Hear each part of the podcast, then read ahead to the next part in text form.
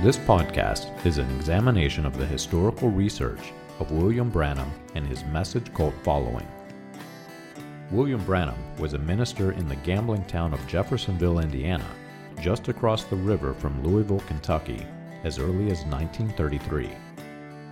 He came in contact with the Reverend Roy E. Davis, an official spokesperson for the 1915 Ku Klux Klan and later Imperial Grand Dragon of the Ku Klux Klan. Davis introduced Branham to the Pentecostal faith and the art of faith healing, which would later be introduced into Branham's stage persona as he took his place among the evangelists in the post World War II healing revival. Branham is credited by some as being a catalyst for the Latter Rain movement and Jim Jones of People's Temple.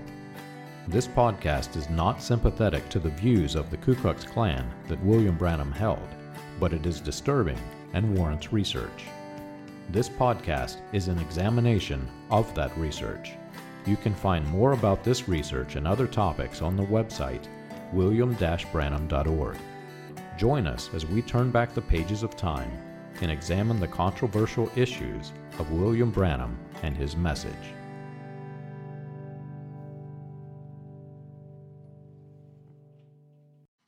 As children, the stories that we listened to on the recorded tapes of William Branham were stories that molded our lives.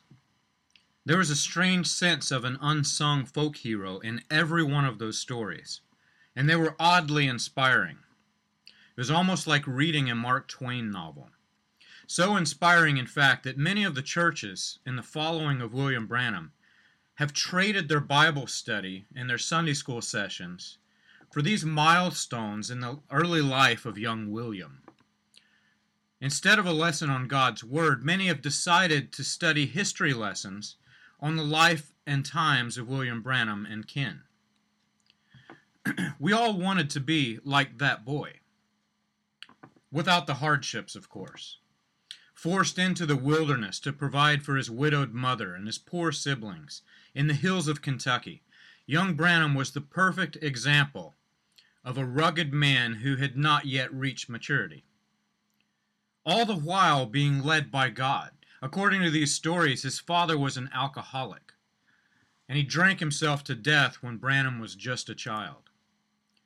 During this time, God started dealing with young William, speaking from bushes like the story of Moses, visited by angels like the story of Abraham, and even announced from the heavens like the story of Jesus Christ.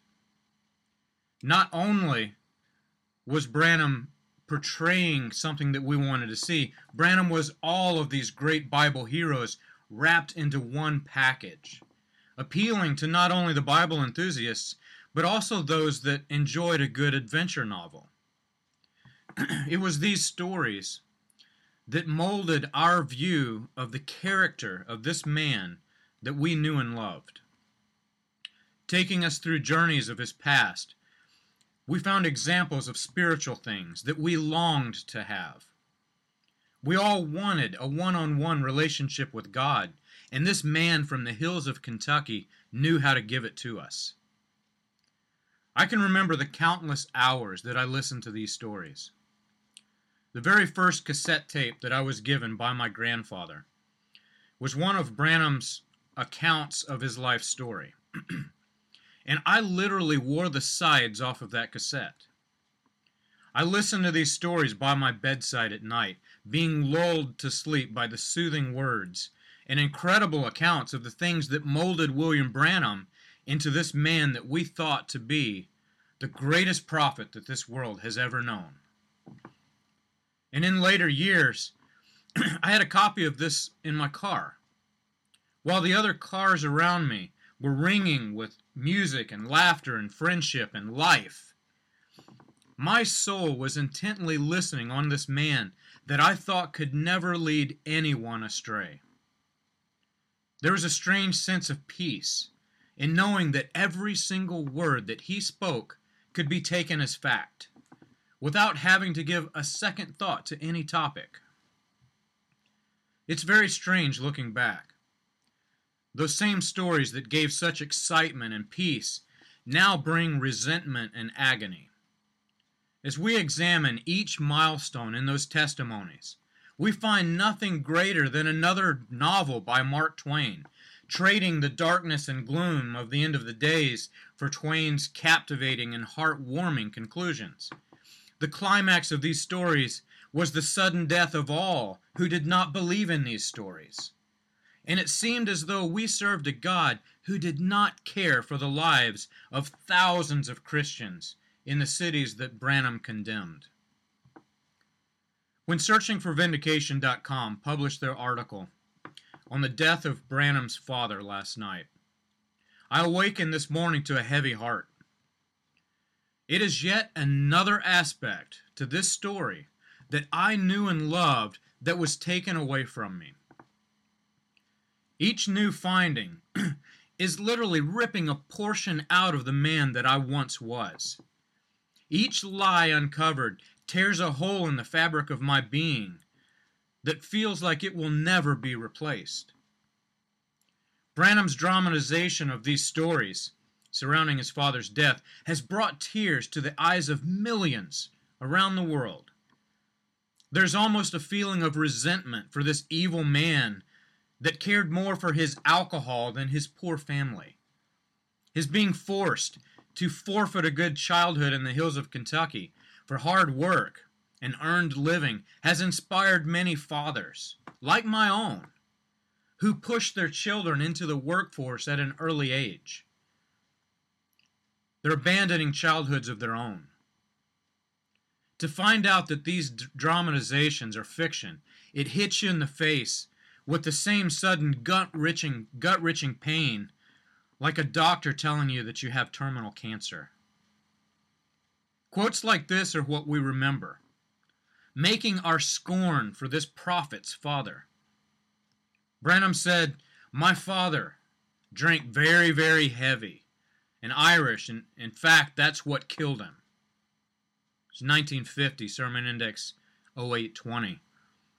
53, he says, When I was a boy, my father died. I had 10 children to take care of, and I had to work and support my mother and children. Then, since the Lord has sent me out, why, I haven't had a chance. It's 1953, Sermon Index 1129. Another time, I said I was raised poor, ten of us children. Daddy died when I had to take care of them and my widowed mother. 1954, Sermon Index 0620. Again, he said, and my daddy died, and I had to take care of 10 children, my mother. I didn't get a chance to get an education. 1955, Sermon Index 1001. He blamed his education on his father. He said, Some time ago there was a fellow at Fort Wayne, Indiana, said to me, he said, Brother Branham, he was standing behind the stage at Fort Wayne Gospel Tabernacle. He said, It's a shame, your grammar. I said, I know it's awful. I said, I didn't get an education. There's ten of us children, and Dad died. I had to take care of the other nine. 1959 0414. Every single follower is familiar with these stories. And it's shocking when you review the lineup of quotes that Searching for Vindication has put together. The accounts of his own father's death are so vastly conflicting that without the death certificate, we might not have ever known what actually happened to the poor man. William Branham cared so little for his father that he could not even tell the truth about his own death. According to the newspaper account, Charles Branham died at a ripe age of 53 years old at 10 p.m. Services were held at the Pentecostal Tabernacle by Reverend William Branham. Even the name of the church that's holding the services, there's a lie uncovered.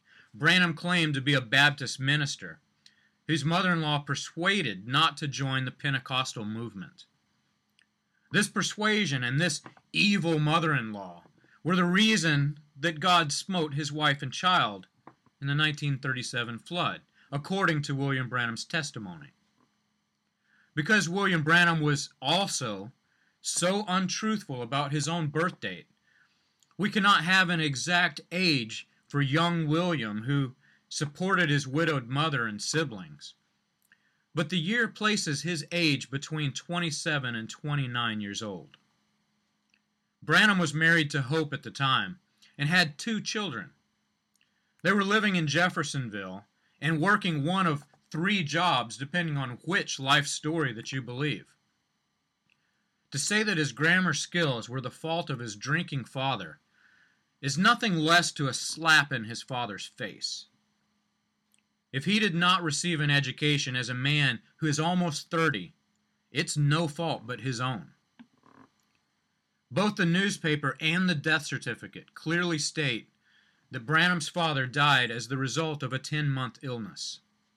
His father did not drink himself to death, according to Dr. Sam Adair, one of Branham's closest friends.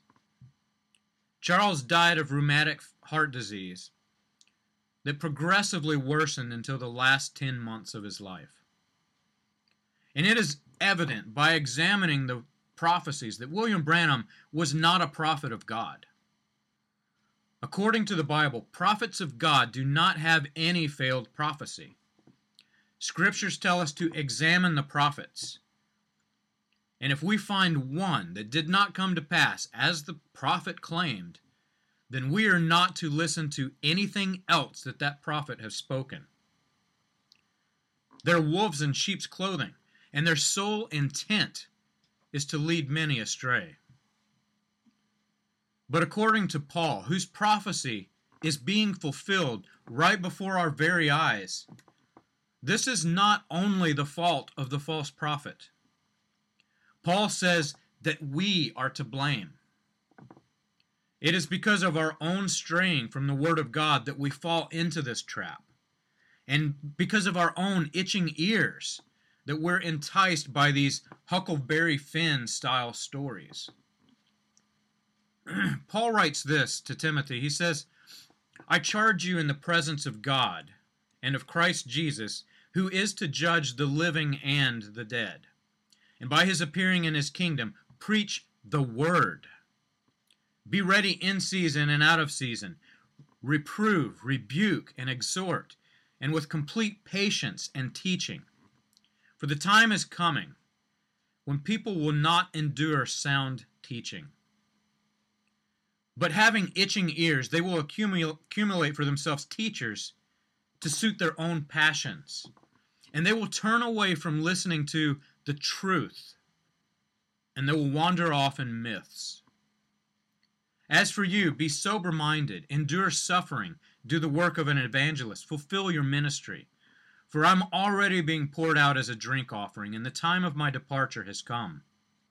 I've fought the good fight. I've finished the race. I have kept the faith. Henceforth there is laid up for me the crown of righteousness, which the Lord, the righteous judge, will award to me on that day. And not only me, but to also all who have loved his appearing. That's 2 Timothy 4 1 through 8.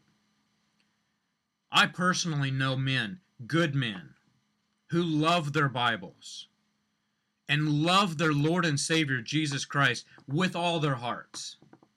Men who stand for the Bible above the words of any man and who deny the heretical doctrines that Branham resurrected from the long line of false teachers before him. And yet they still hold on to his teaching, the ones that they can align with Scripture. Some of what Branham spoke is good, very good. When he copied Dr. Franklin's sermon, As the Eagle Stirreth Her Nest, the scriptural representations that Franklin presented arguably made one of the greatest sermons that this world has seen since the Apostle Paul walked through the ancient world. But by promoting the portions that are good, they're also promoting the underlying evil by lifting up Branham as the author of these words. They're lifting up a man who had false prophecy, fictional stories about himself, and outright lies about spiritual events that he was never associated with. They promote the man instead of the God who told us not to listen to the false prophet. They spread doctrines that are laced with the poison of lies and twisted scriptures. They promote a man who is so filled with evil, the evil of Satan and his demons, that this man would lie about his own father's death.